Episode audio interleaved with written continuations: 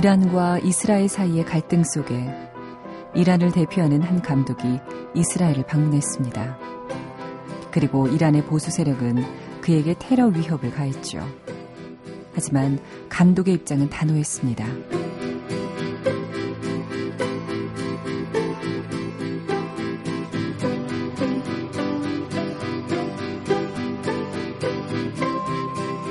영화엔 국경이 없다.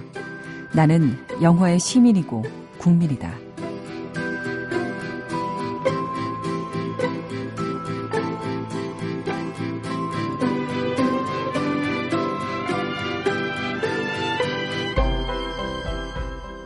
손정은의 영화는 영화다. 안녕하세요. 손정은입니다.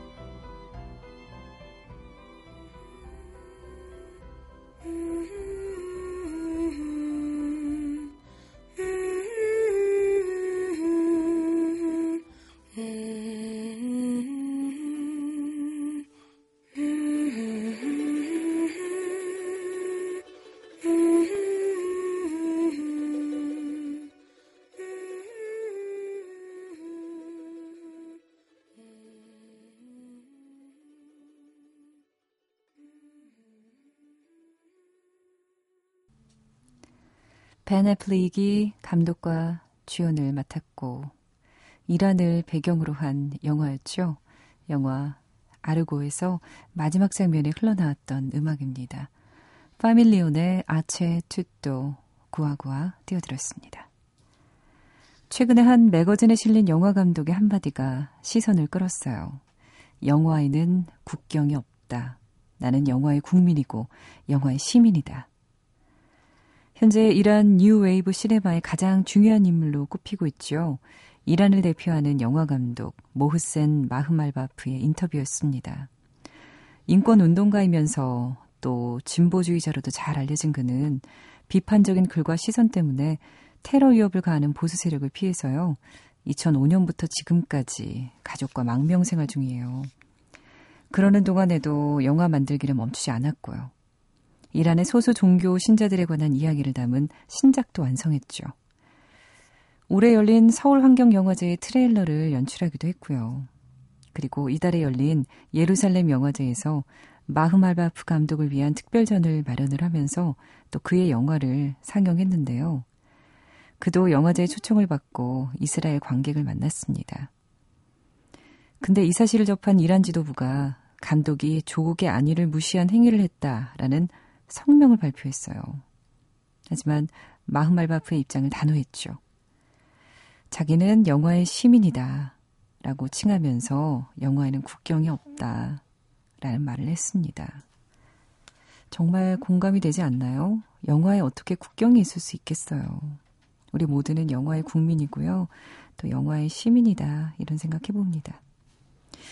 이런 영화 이야기를 하는 영화는 영화다. 이 프로그램도 국경이 없, 없죠.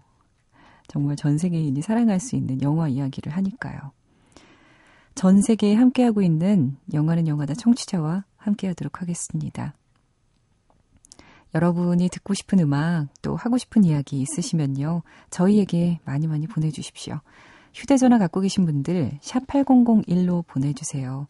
짧은 문자는 50원, 긴 문자는 100원의 정보 이용료가 들고요. 인터넷 미니로 또 전 세계에서 함께 할 수 있죠.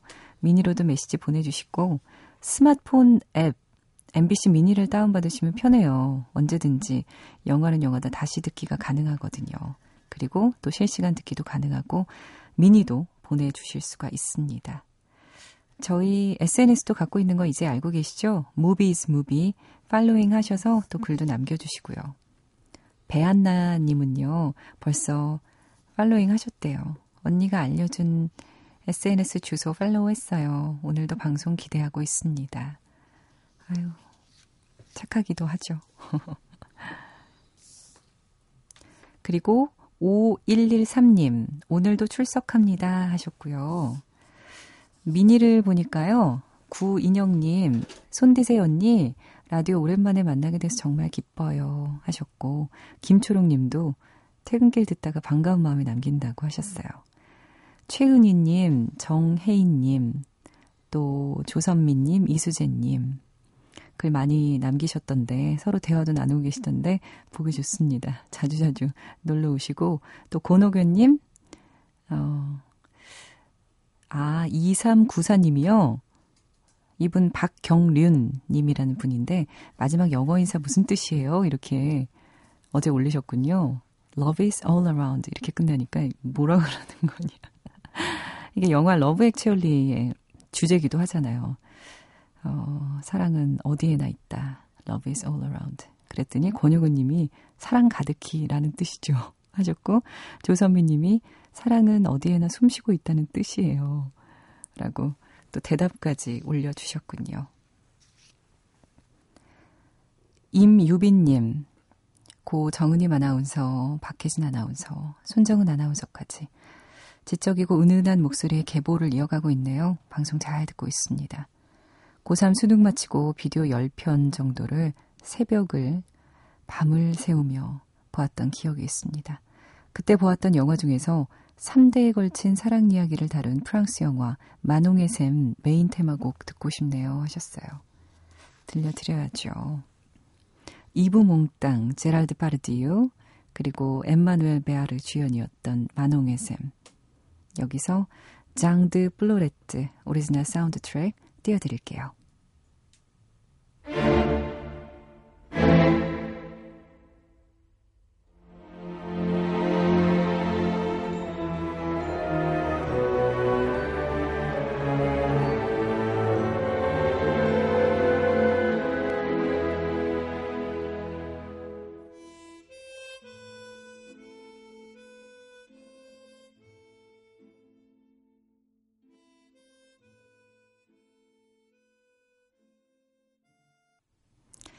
음악이 아주 장중했죠.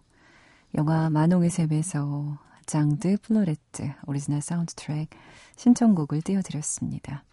9771님이 지금 진행자가 누구죠? 이렇게 올리셨어요. 목소리 듣고 궁금하셨나 봐요. 저는 MBC 아나운서 손정은입니다.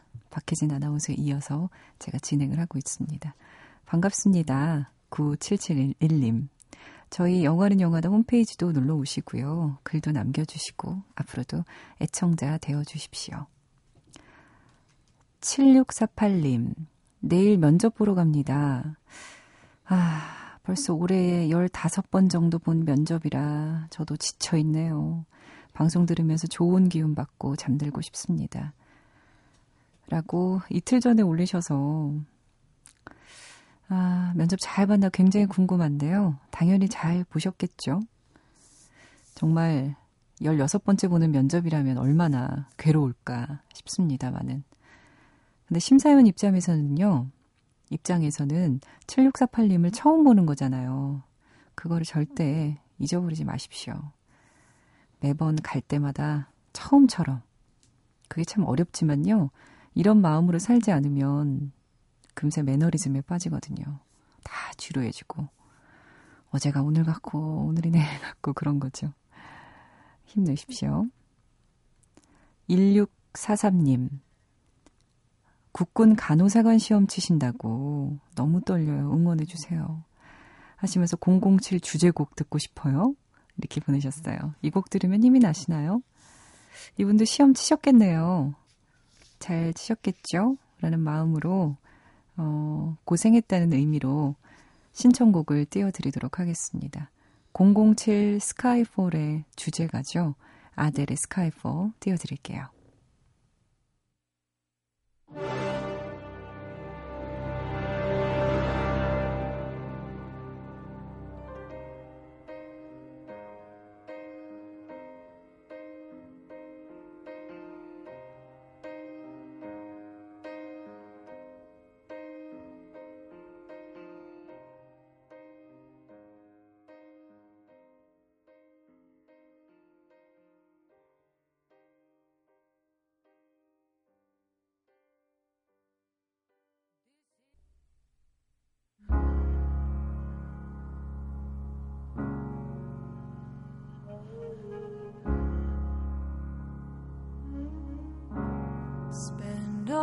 your time waiting for that second chance.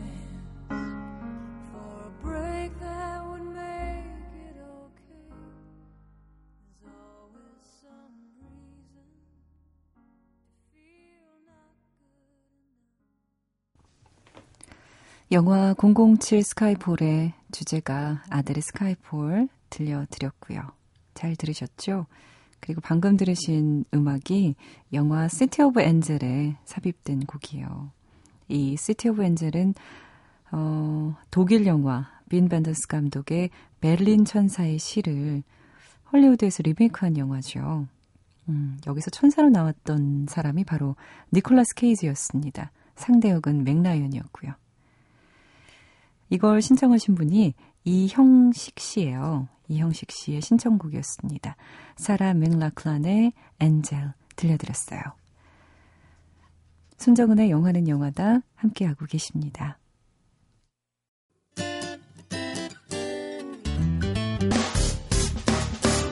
기쁠 때면 내게 행복을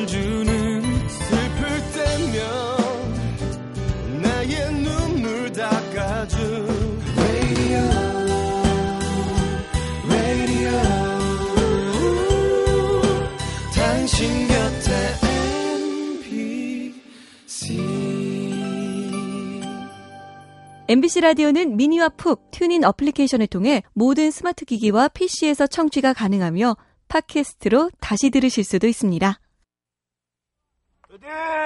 Uh-huh, uh-huh, uh-huh. 영화는 세대를 초월한 영원한 친구지. 비밀 병기입니다. 꽝이에요. 아무도 몰라. 하, 시간과의 싸움이죠. 저한테 쓰레기예요. Except like a miracle. 돈? Knew about up. Uh-huh. 그래, 돈지랄이야. 다들 쇼라니까 그거. 행복? 기억의 습작. Love you 최고예요. show.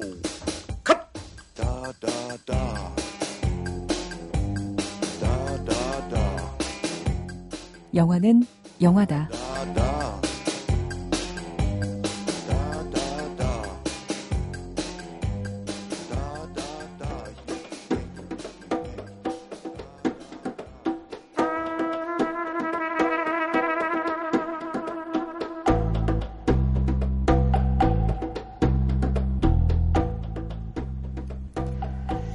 박사의 팝콘 심리학 시간입니다. 오늘도 장근영 박사님 모셨습니다. 안녕하세요. 안녕하세요. 네, 발음 좀 이- 이상했죠.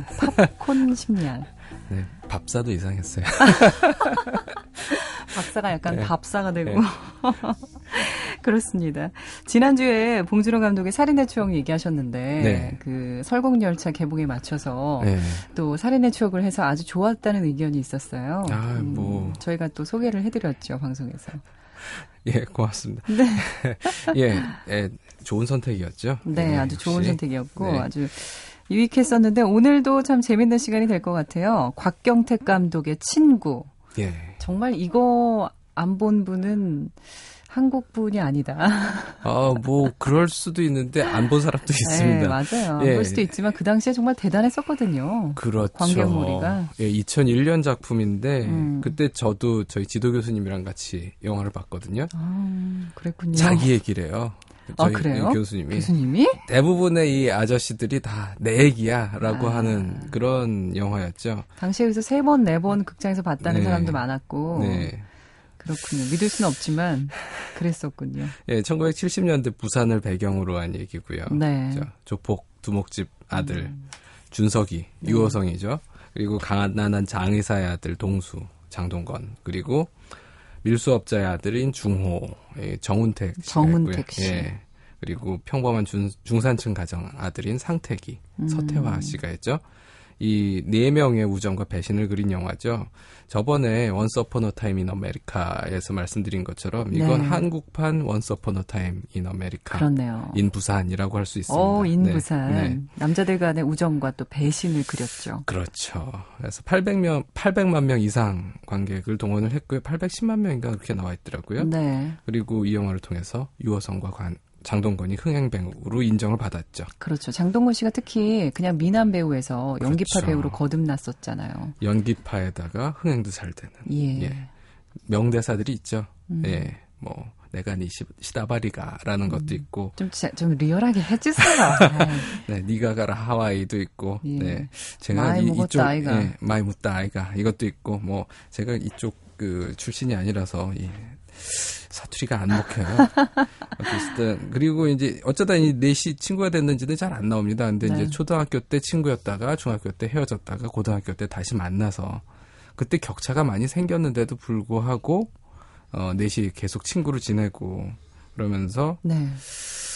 이제 학교에서도 방과 후에도 모든 걸 함께 하면서 의리를 쌓다가 뜻하지 않게 딴 학교 학생들이랑 극장에서 패싸움을 벌이죠. 이게 다 서태화 어, 그 상태기 때문이죠. 음, 상태기를 보호하려다가 그렇게 됐습니다. 근데 정작 상태기만 그 유기정학이고 나머지는 뭐 퇴학, 전학 뭐 이렇게 되니까 상태기가 어, 우리 같이 가출하자 뭐 이런 얘기도 해- 하고 그러니까 동수가 아니 준석이가 그러지 말아라 뭐 이런 하여튼 그런 서로 의리를 늘 확인하고 친구임을 확인하고 그러다가 뭐 인연이 계속 이어져서 나중에 어, 준석이하고 동수가 네. 어, 조폭의 경쟁 상대가 돼서 서로 피, 피 바람을 불러 일으킬 때까지 어, 이야기가 나오죠. 그렇습니다. 여기서는 아무래도 중심축이 유호성과 장동건이 아니었을까 싶어요. 그렇죠. 둘이 two top이라고 할 수 있고요. 예. 나머지가 이제 그 시다바리라고 할 수도 있고요. 네. 근데 어쨌든 간에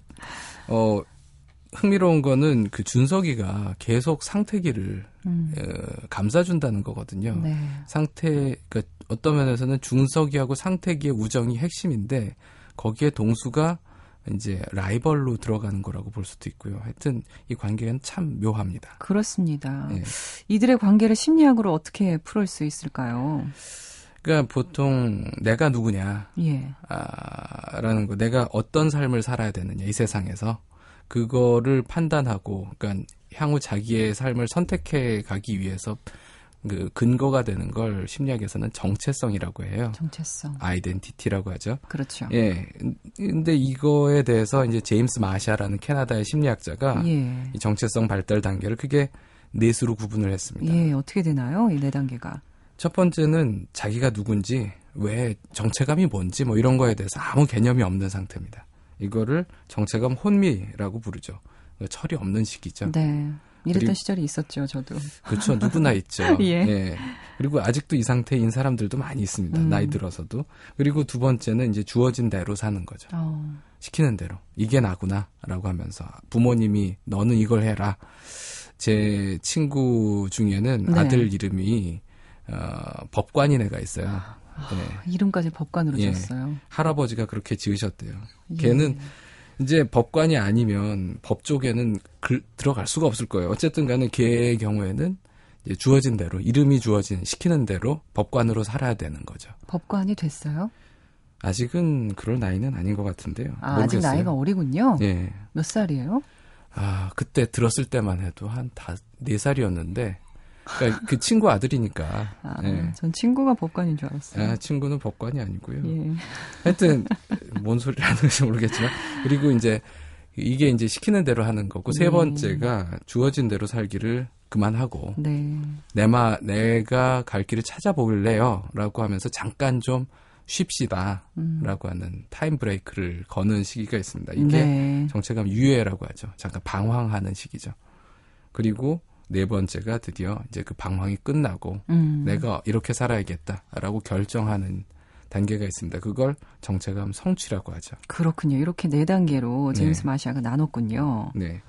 이 중에서 보면 그 정체감 성취가 최선인 것 같, 같잖아요. 그렇죠. 어쨌든 음. 뭐 언젠가 최, 그 찾아야 되는 게 아닌가 싶은데. 네. 근데 영화 친구를 보면 꼭 그런지 이게 좀 의문이 생기죠. 오, 그렇군요. 그러면은 궁금하기는 한데 음악을 듣고 어떤 네. 이야기인지 더 나눠볼게요. 영화 친구에서 그 친구들이 막 달리잖아요. 극장으로. 예, 막 달릴 때 이 곡이 흐르는데 이걸 잊어버리신 분들은 많이 없을 것 같아요. 네, 아주 유명해졌죠. 예, 로버트 팔머의. Bad Case of Loving You 띄워드릴게요.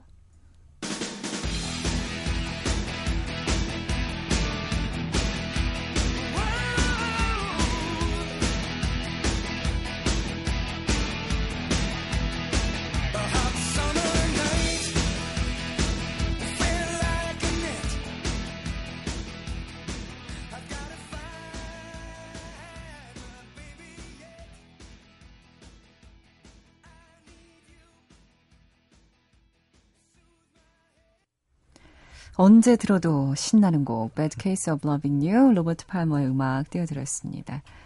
아, 방금 전에 이 정체성 발달 단계가 네 단계다. 정체감 혼미 상태, 네. 그리고 두 번째는 정체감이 없는 상태, 유실 상태. 세 번째는 그냥 멈추고 있는 탐색하고 있는 상태, 예. 정체감 유예 상태. 네 번째가 정체감 성취다 그러셨는데 네. 근데 제가 사연 그 고민 사연 같은 거 저희 청취자한테 좀 받아보면요. 굉장히 고민을 하고 있는 단계예요. 내가 이걸 해야 되는지 아니면 바꿔야 될까요? 이런 것들. 네. 그런 거 보면은 지금 여러 가지 이렇게 탐색하고 있는 정체감 유예 상태인 분들이 많지 않나. 어, 꼭 그렇지는 않아요. 그러니까 그래요? 이, 이걸 나누는 기준이 네. 위기를 겪었느냐 음. 거든요. 그 위기라는 게 결국 사- 원래 살던 살 삶의 방식을 확 바꿔야 되는 게 위기예요. 살던 대로 사는 거는 위기가 없는 겁니다. 그러니까 대개의 경우에는요, 그 정체감 이 혼미 상태인 경우가 많아요. 저도 그랬어요. 아. 마음속으로는 이게 맞나, 이래도 되나, 뭐 그런 고민을 하지만 그게 찻잔 속의 태풍에 불과하고 음. 겉으로는 전혀 드러나지 않거든요. 그냥 겉보기에 모범생일 뿐이죠. 사실 이 영화에서 보면은 네. 상태기, 그러니까 서태화가 연기한 상태기의 경우에 딱 정체가 혼미 상태입니다. 어. 상태기는 이 영화의 화자로서 모든 이야기를 다 하는데 그 이야기 속에 자기가 거의 등장하지 않아요. 네. 늘 이야기의 주인공은 준석이하고 동수죠. 음. 그러니까 언제나 준석이가 뭘 했고 동수가 거기에 대해서 뭘 했는지 이, 이 얘기만 하고 자기는 뭐 그 극장 패싸움 때문이 패싸움이 자기 때문에 벌어졌다라는 얘기만 하고 그 이후에는 자기가 무슨 공부를 하러 유학을 가는지도 안 나오고 돌아와서 뭐 뭘 하고 있는지도 안 나오고 그냥 언제나 자기는 조연이고 주연이 따로 있는 거예요. 이건 무슨 얘기냐면 상태기한테는 자기가 누구인지보다는 그 누구의 친구였는지 음, 그게 더 중요하다는 중요한 거죠. 예. 그러니까 그러면서 상태기는 자기만의 정체감이 없고 그냥 남의 이제 빌부터 가는 거라고 할 네. 수가 있습니다. 그래요. 이 주인공 네 명이 다 각기 다른 네. 정체감 그 상태를 보여준다는 거죠. 그렇죠. 준석이의 경우에도 처음에는 네, 이호성 씨. 예, 그렇죠. 유호성 씨가 연관, 연, 연기한 준석이의 경우에도 처음엔 조폭두목 아버지 후광 속에서 네. 계속 싸움장으로 자라잖아요. 이거는 아버지가 조폭이니까 나도 조폭인 거였죠. 그렇죠. 그러니까 유실이라고 할 수가 있는데 예. 그러고 나서 혼돈을 겪습니다. 그게 이제 뭐 마약 중독에 빠졌던 그 상태가 위기 상태라고 할 수가 있거든요. 그 다음에 다시 조폭의 길을 선택을 하는데 이게 자기 선택이면 성취라고 볼 수가 있고 음. 그리고 다시 아, 그게 아니라 그냥 처음으로 돌아온 거면 유실이라고 볼 수 있겠죠. 이건 준석이만 아는 겁니다. 음. 에, 자기가 유실인지 어, 성취인지. 성취를 한 건지. 예. 근데 이제 동수의 경우에는 아주 뚜렷해요. 어, 장동건이 동- 예. 연기한 동수. 동수는 장의사의 아들로 태어났습니다. 그렇죠. 그래서 맨날 놀림 받다가 준석이가 자기를 위해서 싸워주니까 그 이후엔 준석이를 따르죠. 그렇죠. 그때 동수한테 준석이는 친구가 아니라 거의 이 존경할 수 없는 진짜 아버지 대신 어, 섬길 만한 가짜 아버지인 거예요. 유사 아버지라고 네. 하죠. 근데 그 아버지가 자기를 좋아 그 사랑해 주질 않고 엉뚱한 애 상태기를 더 예뻐하는 것 같아서 음. 이제 질투도 부리고 그래서 그 유명한 대사 내가 네 시다 바리가 이, 이게 나오잖아요. 근데 그러고 네. 나서 나중에는 준석이로부터 벗어나서 자기만의 또 조폭의 길을 가거든요. 네. 그래서 결국 뭐 동수는 진짜 아버지와는 전혀 다른 삶을 다- 살게 되었죠. 아버지보다 먼저 죽었고 그리고 그런 면에서 동수는 아마도 가장 정체감 성취에 가까운 인물이라고 할 수 있습니다. 어, 정말 자신의 인생을 개척해서 네. 선택을 한 거군요. 그렇죠. 그게 범법의 길이고 이 폭력배의 길이긴 한데 어쨌든 자기만의 길이긴 하거든요. 어, 제대로 뭐 정치가 정체감을 네. 성취했다고 볼 수 있겠네요. 4단계. 그렇죠. 근데 이 영화에서 예. 유일하게 죽는 건 동수거든요. 그렇죠. 네. 정체감을 성취한, 성취한 동수만 죽고 죽네요. 나머지 애들 다 살고 그 중에서도 제일 잘 사는 건 가장 그 정체감 성취 수준이 낮은 음. 상태기가 제일 잘 살죠. 무난하게. 네. 그러니까 이게 대개 그 시절의 현실이라고 할 수가 있습니다. 저희 아, 지도 교수님도 본인이 그렇게 살고 싶었는데 그렇게 못 살았던 거예요. 음. 그래서 어쩔 수 없이 공부를 한 거라고도 볼 수 있는데 공부를 열심히 하긴 하셨죠. 어쨌든 간에 그게 대개 그 시절의 현실. 그러니까 세상이 안정돼 있고 변화가 없을 때는 시키는 대로 하는 게 최선인 경우가 있습니다. 예. 부모님은 한 세대 이전에 다 살아봤거든요. 예. 그러니까 어떻게 살아야 되는지 다 알고 있거든요. 그 세상이 그대로 유지된다면 부모님 말을 어, 따르는 게 그러니까 부모 말 들으면 자다가도 떡이 생긴다 이런 말이 맞는 거죠. 네, 부모의 보호 아래 그렇죠. 그냥 하라는 대로 잘 살면 네, 어느 정도 수준 이상으로 계속 살 수가 있으니까. 그렇죠. 그런데 문제는 사람들인 거죠. 세상이 바뀌는 경우가 있어요. 어, 세상이 바뀐다고요. 예. 그러면 이제 부모 말을 듣는 게 최악의 선택이 될 수가 있습니다. 음. 그러니까 무조건 사실 우리 세대 부모님들은 다 대기업에 취직하면 잘 된다고 생각을 네. 하잖아요. 또는 뭐 사, 사자가 들어간 직업을 그렇죠. 선택해야 한다. 뭐 그럴 수도 있고요. 그 경쟁률이 엄청 높아서 뭐 하여튼 가능하면 예. 그렇다고 생각하는데 그게 시대가 바뀌면 이게 꼭 그렇지 않을 수가 있거든요. 그렇죠. 예. 부모님 세대에선 그랬지만 예. 자식 세대에선 그렇지 않을 수 있는 거죠. 그렇죠. 그러니까 이게 결국 세상이 바뀌었느냐, 그렇지 않느냐. 음. 그리고 그다음에 뭐 개인의 기질도 있습니다. 어, 이 성질 사나운 인간들은 네. 시키는 대로 못 해요. 그러면 꼭 사고를 치게 돼 있고 사고를 치면 위기가 오게 돼 있습니다. 그러니까 되게 이 위기라는 게 저기 가출, 뭐 전학, 부모의 이혼, 네. 가정 파탄 뭐 이런 것들이거든요. 예. 뭐 아버지 사업이 쫄딱 망했다거나 이러면 어쩔 수 없이 원래 살던 방식을 포기해야 돼요. 그렇죠. 그럼 위기가 오는 겁니다. 어, 어, 누구든 위기를 자초하는 사람은 없어요. 위기가 오니까 대응을 하는 것일 뿐이죠. 그래서 그러다 보면 부모가 준 틀이 망가질 수밖에 없고 예. 어쩔 수 없이 자기 삶을 찾아서 어, 가게 돼 있습니다. 대개 연예계에서 성공한 그 사례들을 보면요. 음. 우리나라에선 연예인을 별로 좋아하지 않잖아요. 그 높이 치지 않았거든요. 전통적으로는 그냥 풍각쟁이 아니면 무슨 천민 중에 한 계급으로 봤었죠. 그런데도 부잣집에서 태어나서 연예계에서 성공한 몇몇 사람들은 집이 망했어요. 아버지가 더 이상 이제 그 자기의 권위를 발휘를 못하는 겁니다. 그러면 위기가 온 거고 그 위기가 그 사람한테는 기회가 된 거죠. 근데 이제 어떤 경우에는 이 집안이 너무 너무 안정적이어서 어, 갖고 있던 재능을 피워보지도 못하고 부모 시키는 대로만 살다가 아, 난 이렇게 살았어야 되는데 하면서 후회만 하고 계속 늙어가는 경우도 있는 거죠. 네. 그러니까 어느 게 정답인지 그거는 사실 어, 아무도 모르는 겁니다. 네. 그러면 네. 참 그런 생각이 들어요. 이 현실 사회에서 많은 분들이 정체성 혼란을 겪고 있잖아요. 그러면 이렇게 성취해 가면서 막 살아야 될 것이냐, 음. 아니면 뭐 부모님 밑에서 정말 하란 대로 어느 정도, 그 정도만 하면서 살 것이냐, 그런 생각이 드는데. 네, 그러니까 정체감 성 마샤가 연구하던 시절에도 그 정체감 성취자들의 유, 그 결과가 되게 어, 좋지만은 않았어요. 네. 그 인터뷰를 다 했었거든요. 남자의 경우에는 어, 심장마비, 무슨 심장병 많이 겨- 걸려 있었고 알코올 중독에 이혼 다 한두 번 하고 워낙 실직도 많이 하고 세상하고 싸운 거니까요. 여자의 경우에는 우울증에다가 약물 중독에 뭐 자살한 사람도 있고 하여튼 그런 안 좋은 케이스들도 되게 많았다고 해요. 예. 그러니까 그렇게 험난한데 아까도 말씀드린 것처럼 어, 개인의 기질도 있고요. 그러니까 자신감의 문제일 수도 있습니다. 너무 자신감이 뚜렷하면 어, 가만히 있을 수가 없어요. 네. 예. 또 성질이 아까 말씀드린 것처럼 지랄 맞으면 또 가만히 있을 수가 없습니다. 그런 사람들은 성취의 길로 나갈 수밖에 없죠. 네, 알겠습니다. 노래 한 곡 더 듣고 이 오늘 이야기의 마무리를 좀 음. 해볼게요. 영화 친구에서 어, 제일 마지막 장면이에요. 비 오는 날에 하, 장동건 씨가 이 죽음에 이르러서 음. 많이 먹었다 아이가 라고 할- 묻다 아이가. 예. 할 때 나왔던 네. 음악이 바로 이 제네시스라는 곡입니다. 이 곡 들려드릴게요.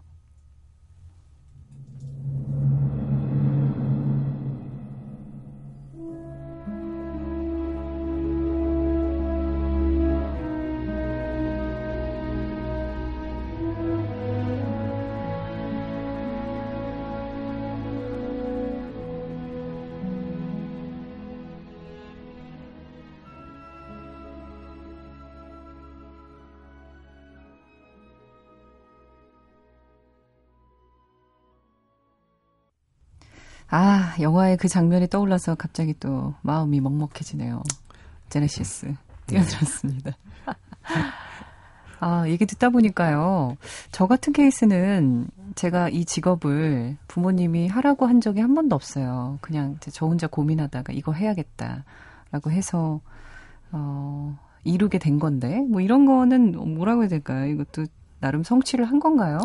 뭐 그렇겠죠. 그러니까 성취자의 삶이 모두에게 고난은 아니에요. 네. 운이 정말 좋은 사람들도 있습니다. 아, 손 디제이님처럼. 운이 좋다고 예. 그렇게 또 결, 말씀하시니 참. 그러니까 그 고난의 정도에는 다 차이가 있고요. 그래서 사실 성취의 길을 간다고 해서 누구나 힘든 것도 아니고 또 성취의 길이 꼭 성공을 보장하지도 않아요. 그렇죠. 그러니까 위험도 있는 거죠, 한마디로. 위험이 엄청나게 많죠. 예. 그런데 그렇다고 부모님 시키는 대로 한다고 무조건 안전빵인 것도 아니거든요. 음. 세상이 바뀌면 그리고 나한테 재능이 있는데 그걸 포기한 경우라면 음. 이거는 완전 실패로 처음 시작부터 실패로 가는 거죠. 그러니까 어떻게 살 것이냐 상태기처럼 무난하게 살되 네. 평생 남 얘기만 하면서 음. 자기 인생은 없는 것처럼 그렇게 살 것이냐 아니면 동수처럼 주어진 삶을 포기하고 뭐든 하고 싶은 걸 해보기 위해서 목숨까지 걸어볼 거냐 어, 이거는 개인의 선택이죠. 이거 아무도 책임질 수 없는 거고 그렇군요. 자기만이 책임질 수밖에 없죠. 네. 근데 이제 좋은 세상과 납, 좀 험한 세상을 구분할 수는 있습니다. 동수 같은 애가 그러니까 자기 정체감 성취를 하기 위해서 네. 굳이 조폭이 될 필요도 없이 음. 그런 뭔가 성- 정체감을 찾을 수 있는 안전하게 찾을 수 있는 세상이 어, 좋은 세상이겠죠.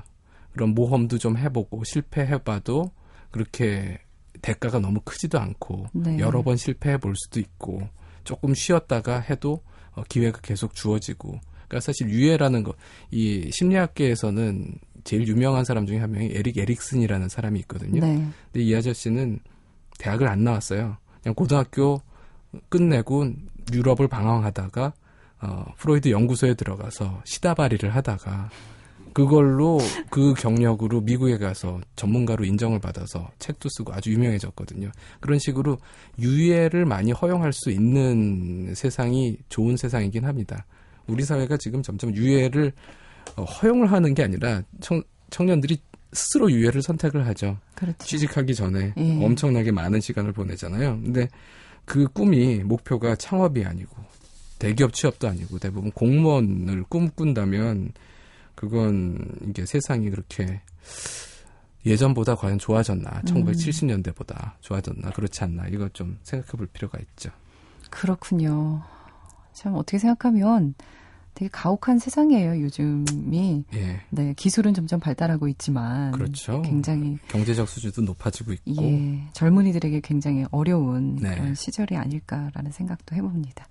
네, 영화 친구에서 이런 다양한 이야기를 풀어놓을 수가 있었군요. 오늘도 정말 유익한 시간이었습니다. 장 박사님 고맙습니다. 감사합니다.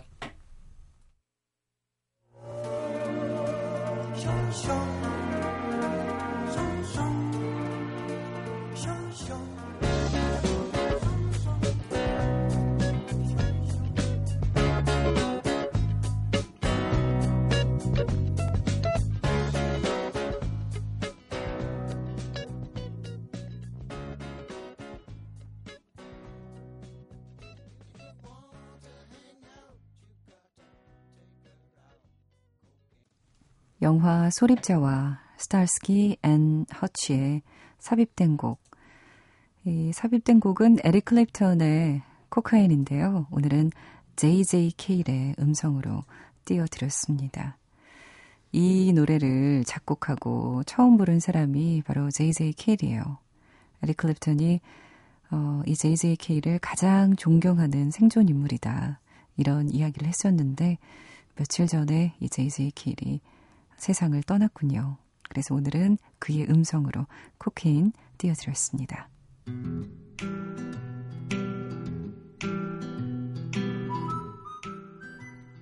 진정한 영화광을 위한 스냅필 퀴즈 시간입니다. 오늘 예고해드린 대로요. 이 작가가 쓴 책, 인 콜드 블러드, 티파니에서 아침을 중에 한 권을 여러분께 선물해 드릴 텐데요. 이 작가, 인 콜드 블러드와 티파니스 아침을 그 외에도 등등등 많은 것을 쓴 이 작가의 이름이 뭘까요? 지난주에 다이리의 시네톡톡의 주제이기도 했었죠. 이 작가 이름을 맞춰주시면 됩니다. sharp 8001로 보내주십시오. 인터넷 미니 이용하지 마시고요. sharp 8001로 지금 정답 보내주세요.